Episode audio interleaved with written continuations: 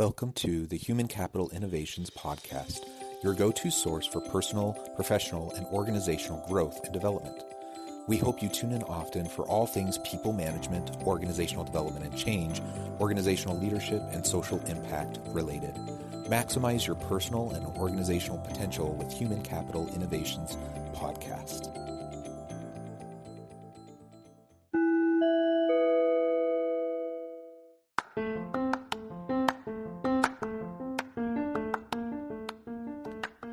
Welcome to the Human Capital Innovations Podcast. In this HCI podcast episode, I talk with Kathryn Burmeister about overcoming addiction to the status quo and achieving a healthy work-life balance.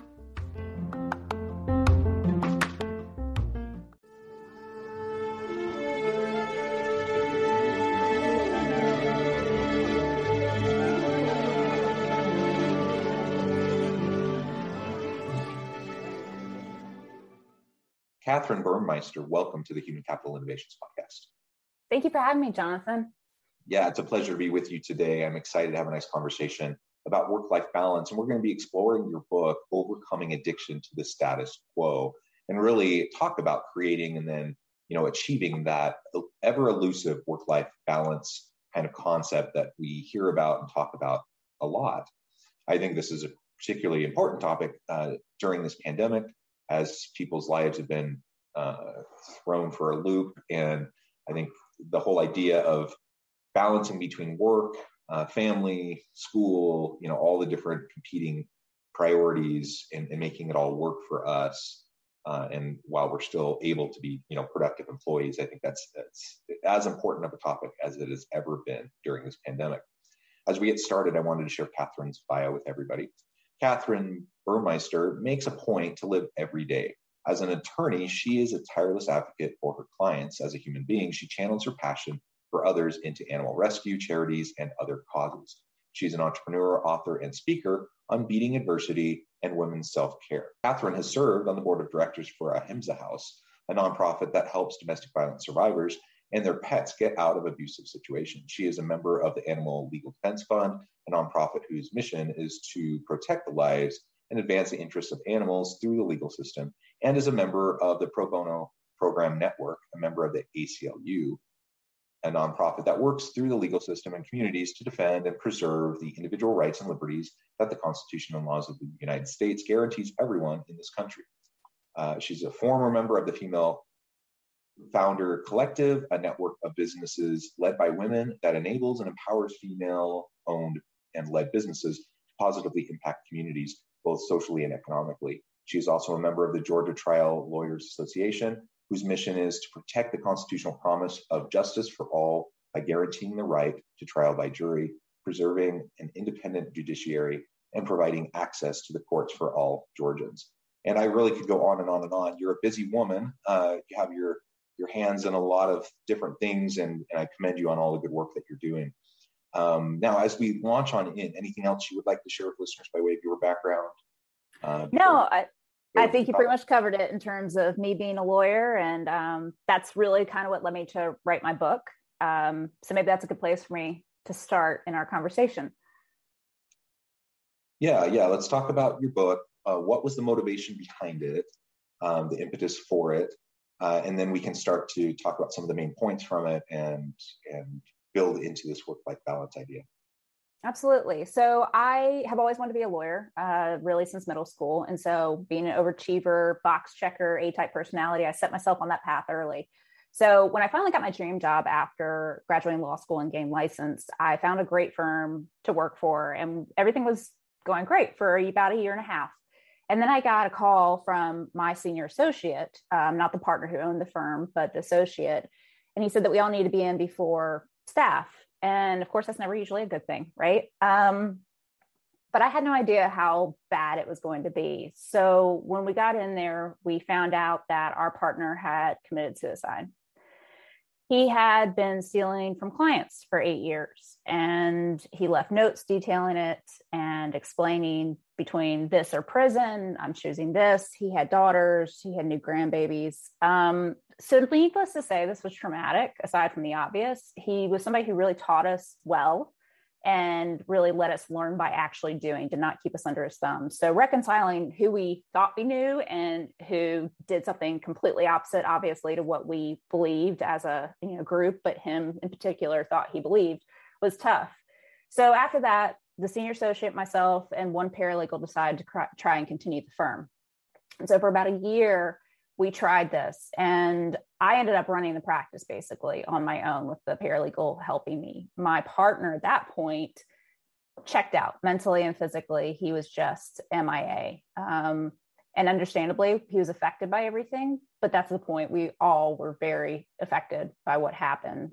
So finally, everything came to a head when I came back in town from a much deserved and needed trip and he wasn't there. He was at on a retreat in Middle Georgia. Um, and I just, I really could not process another single thought. And all I knew was that I needed to get home and I need to call my husband. Um, I was starting to have suicidal ideations. And I should say that I've dealt with anxiety and depression since probably high school and mental health um, is something that's in my family and very you know spoken about so luckily i'm aware enough and i was aware enough at that point to know where i was mentally and it's not that i didn't want to be here. I was just so exhausted and every waking minute was filled with trauma and turmoil and i just couldn't turn it off. And i finally hit that point where i was done. And so luckily i called my husband. He met me at home. But I ultimately ended up hitting what I uh, refer to as my rock bottom of my addiction to the status quo. And so I should mention that when I say addiction, I don't use that term flippantly. I genuinely believe it is an addiction um, in the same sense that others are, insofar as we will do things and not do things to our detriment to live up to the internal and expect internal and um, external expectations that we set on ourselves based on what society has telling us that we have to be. So um, that's when everything just switched literally overnight. And when I came to find out after writing my book was what really shifted. It wasn't just some magical thing. Um, really, I had finally proven to myself that I was enough. And up until that point, even though I was always an overachiever and went above and beyond, and obviously stuck through this very traumatic situation, I still hadn't believed that.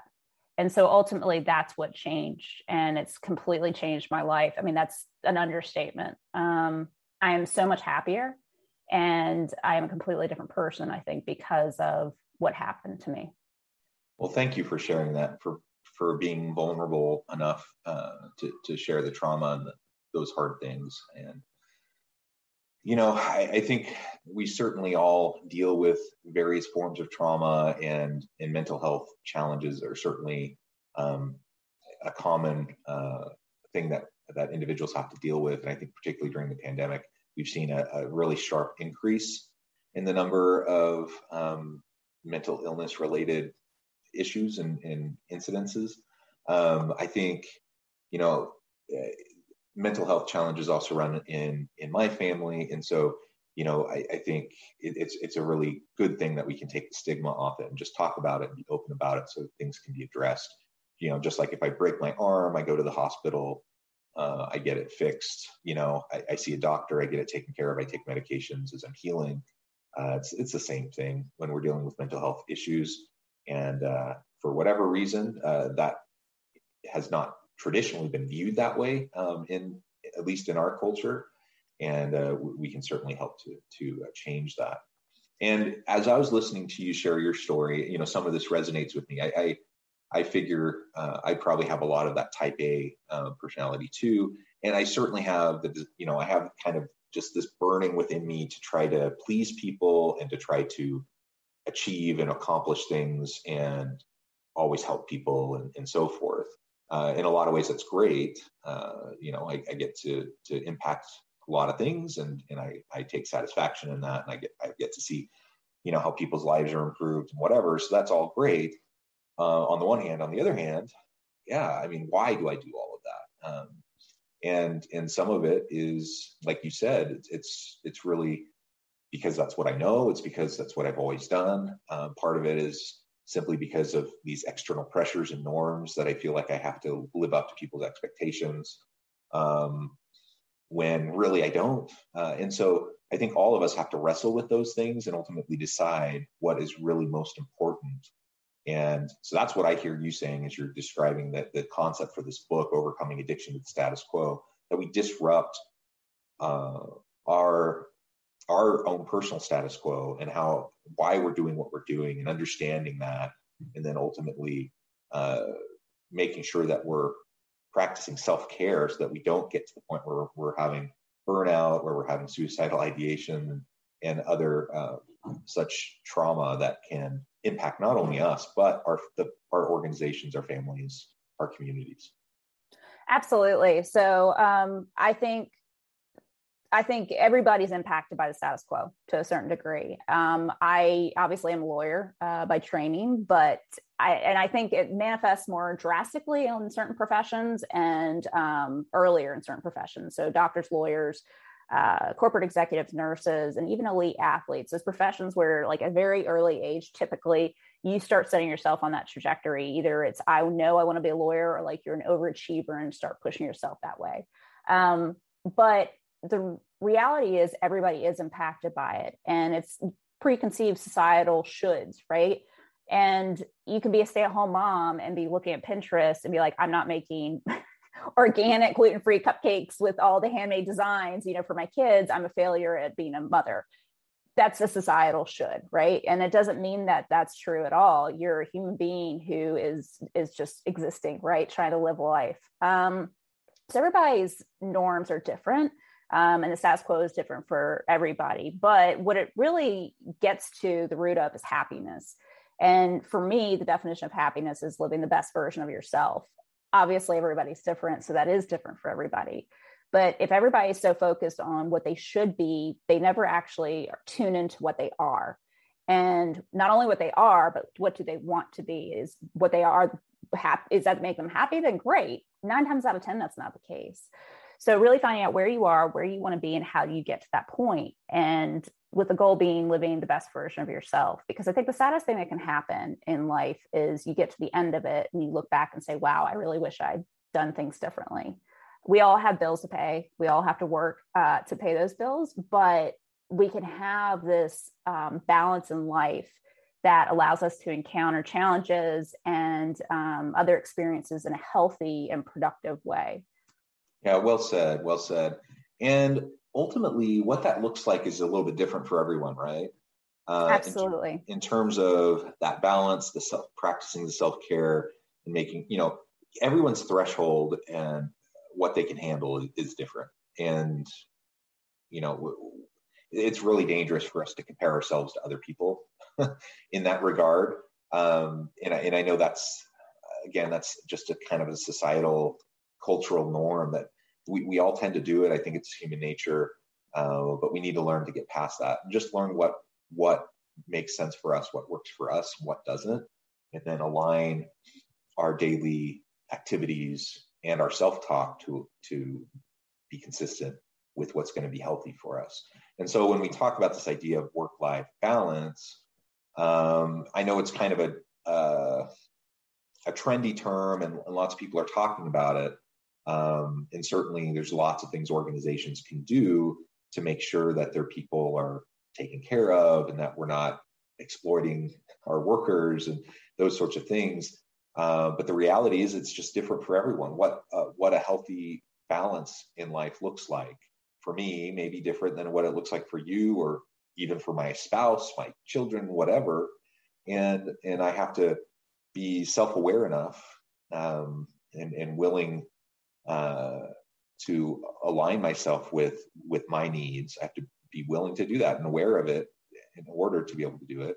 Otherwise, I'm going to fall into the trap of just getting sucked into these societal expectations, these career expectations, these whatever you know set of norms are, are out there, and and I'm then I'm not living for myself. I'm living for other people. I'm living to meet these expectations, and even if I get some level of satisfaction, you know, personal satisfaction from you know checking a box or from achieving something that someone else says i should achieve that's really a short term kind of um, satisfaction it, it, fades so quickly uh, and it's not sustaining it's it's not going to keep you going when things are hard no and that's uh, a very good point to make it um, it's it does feel good, right? It feels good when we um, think we're doing things that we should be because.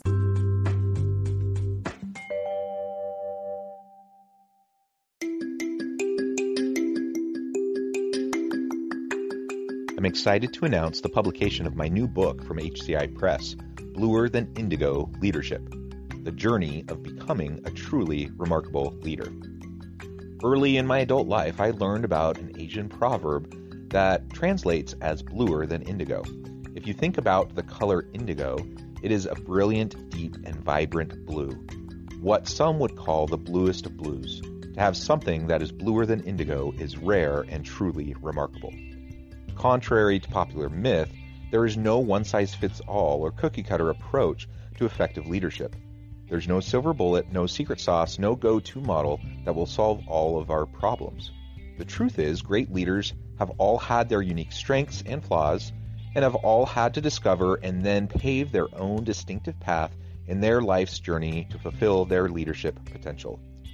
Bluer Than Indigo Leadership will help you discover your own path and explore those ordinary, everyday actions that will help you respond to an uncertain future and produce extraordinary results for individuals, teams, and organizations.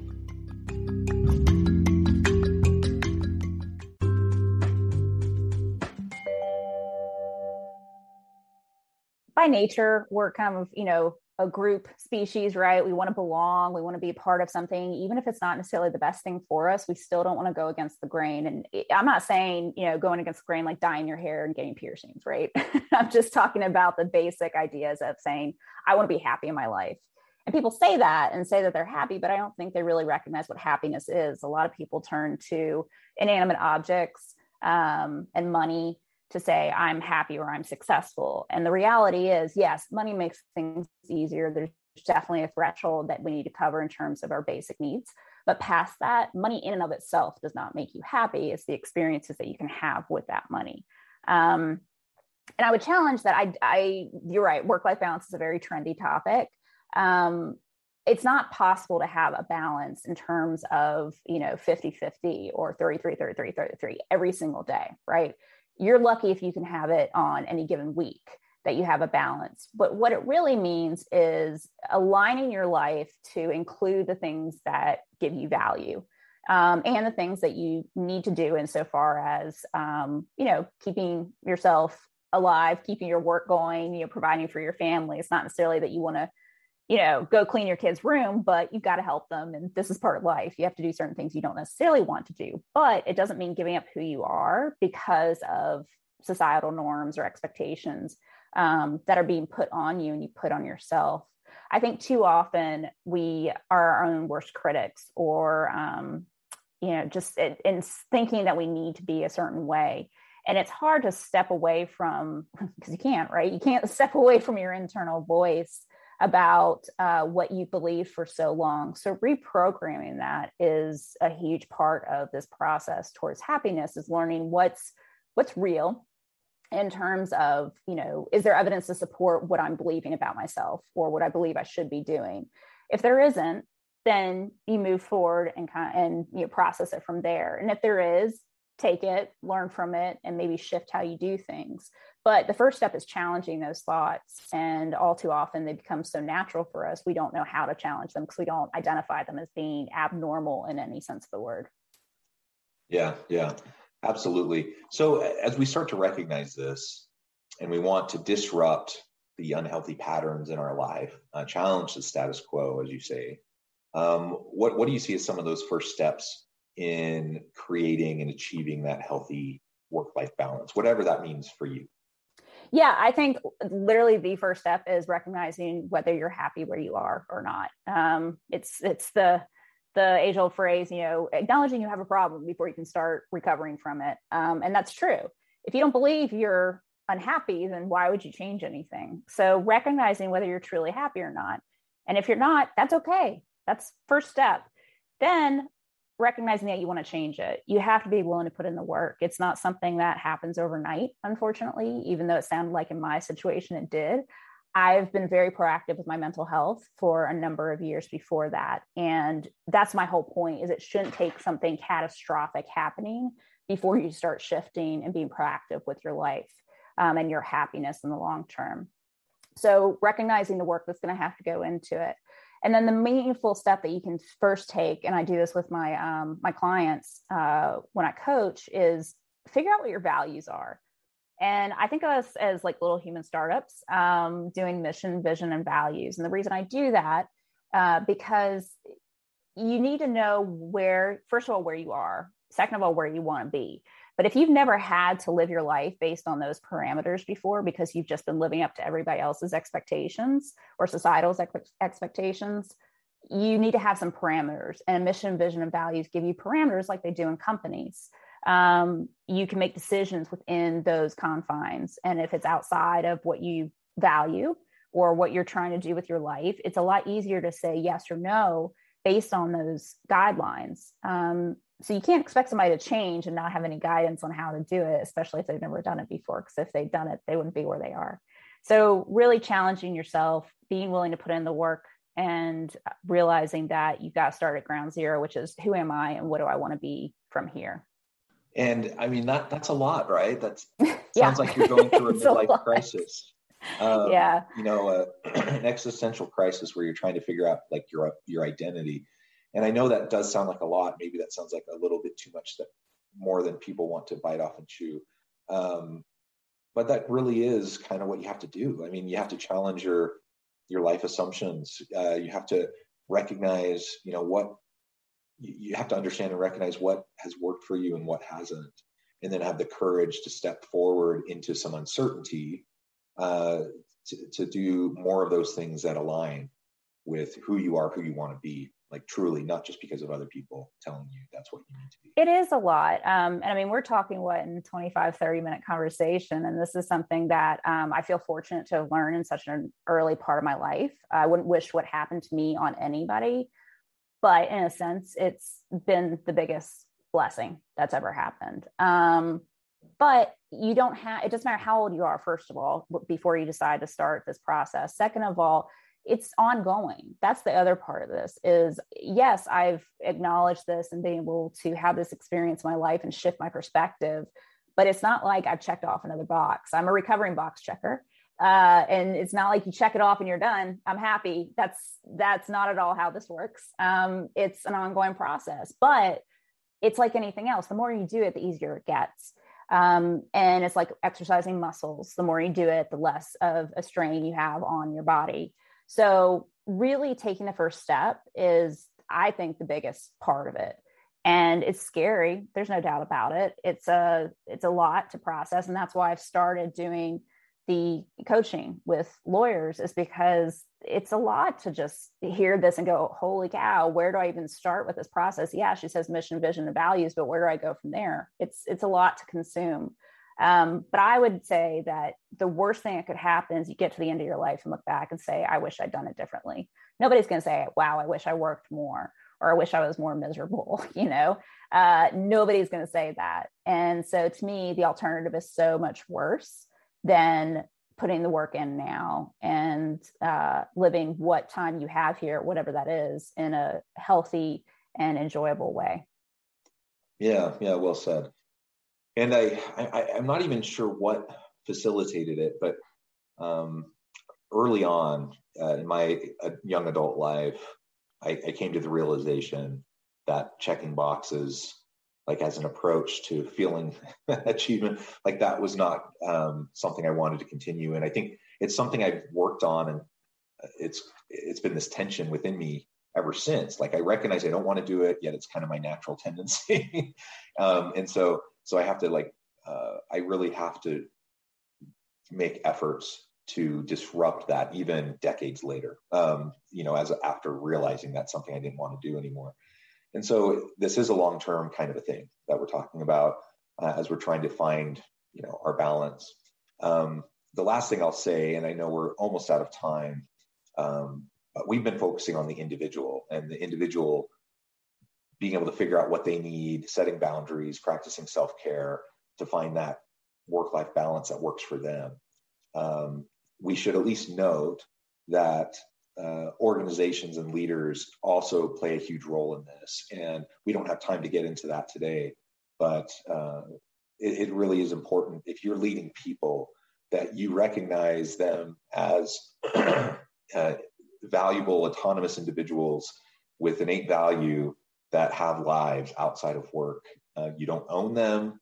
Um, you, you, know, you, their well-being is not only important, you know, to them as human beings, but it's important to the organization in terms of just the, the business case for, for any organization. The, the better uh, your people are in terms of their mental health, their physical health, their uh, their their excitement and commitment to work all of those types of things lead to better team dynamics more innovation more creativity higher productivity.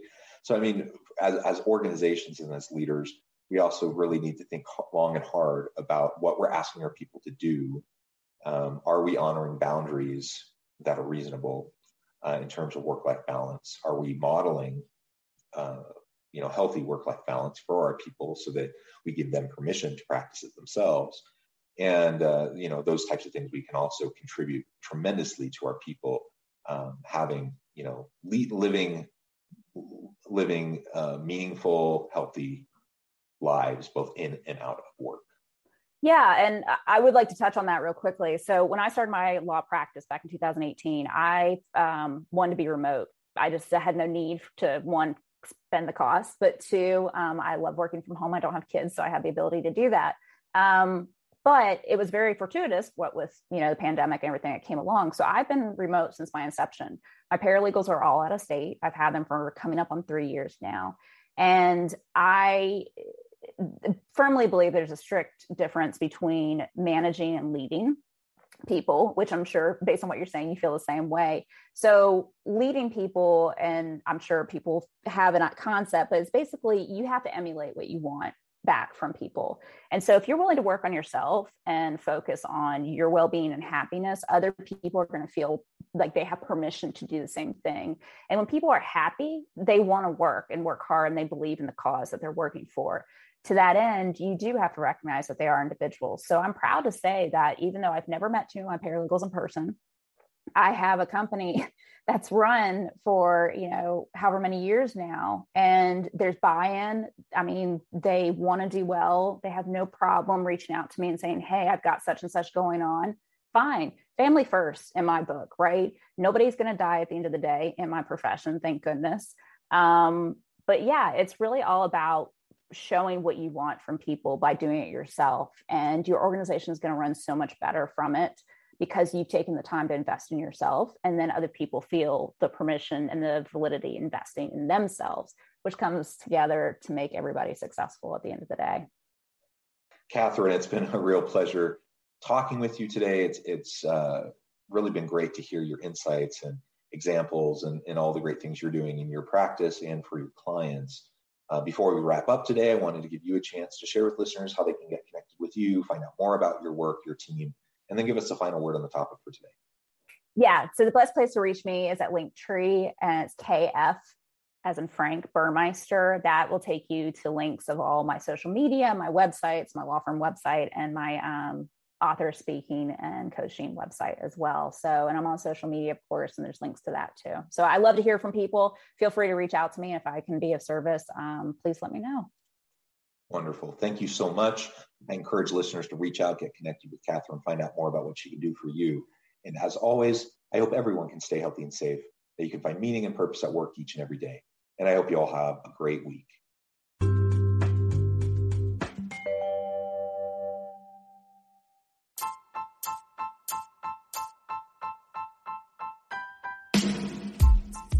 The alchemy of truly remarkable leadership ordinary, everyday actions that produce extraordinary results. Consider how the nature of work has shifted over the past 50 years.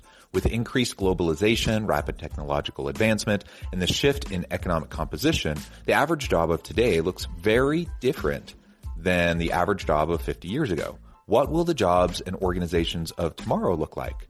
Moreover, what does this all mean for organizational leaders? What are the core competencies and capabilities of organizations and their leadership that are prepared for continued disruption and geopolitical and socioeconomic shifts?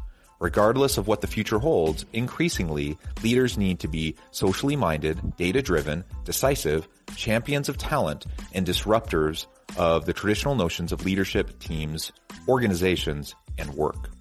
The alchemy of truly remarkable leadership will help you to explore your own leadership competencies and capabilities and consider ways to apply and implement them into your workplace and personal life.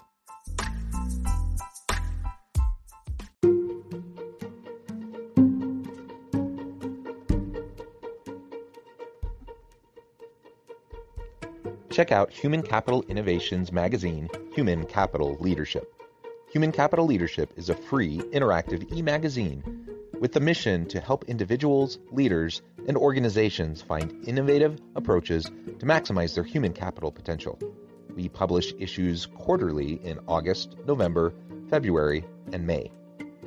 Take a look at the latest issue and let us know what you think.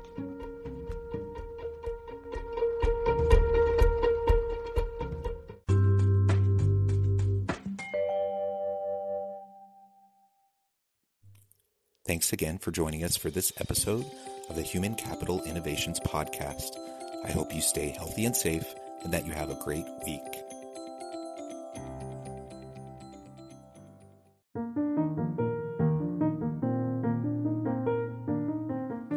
Check out our new weekly LinkedIn newsletter, Alchemizing Human Capital, exploring industry trends via original research and interviews with executives and thought leaders from across the globe. We look forward to having you join us.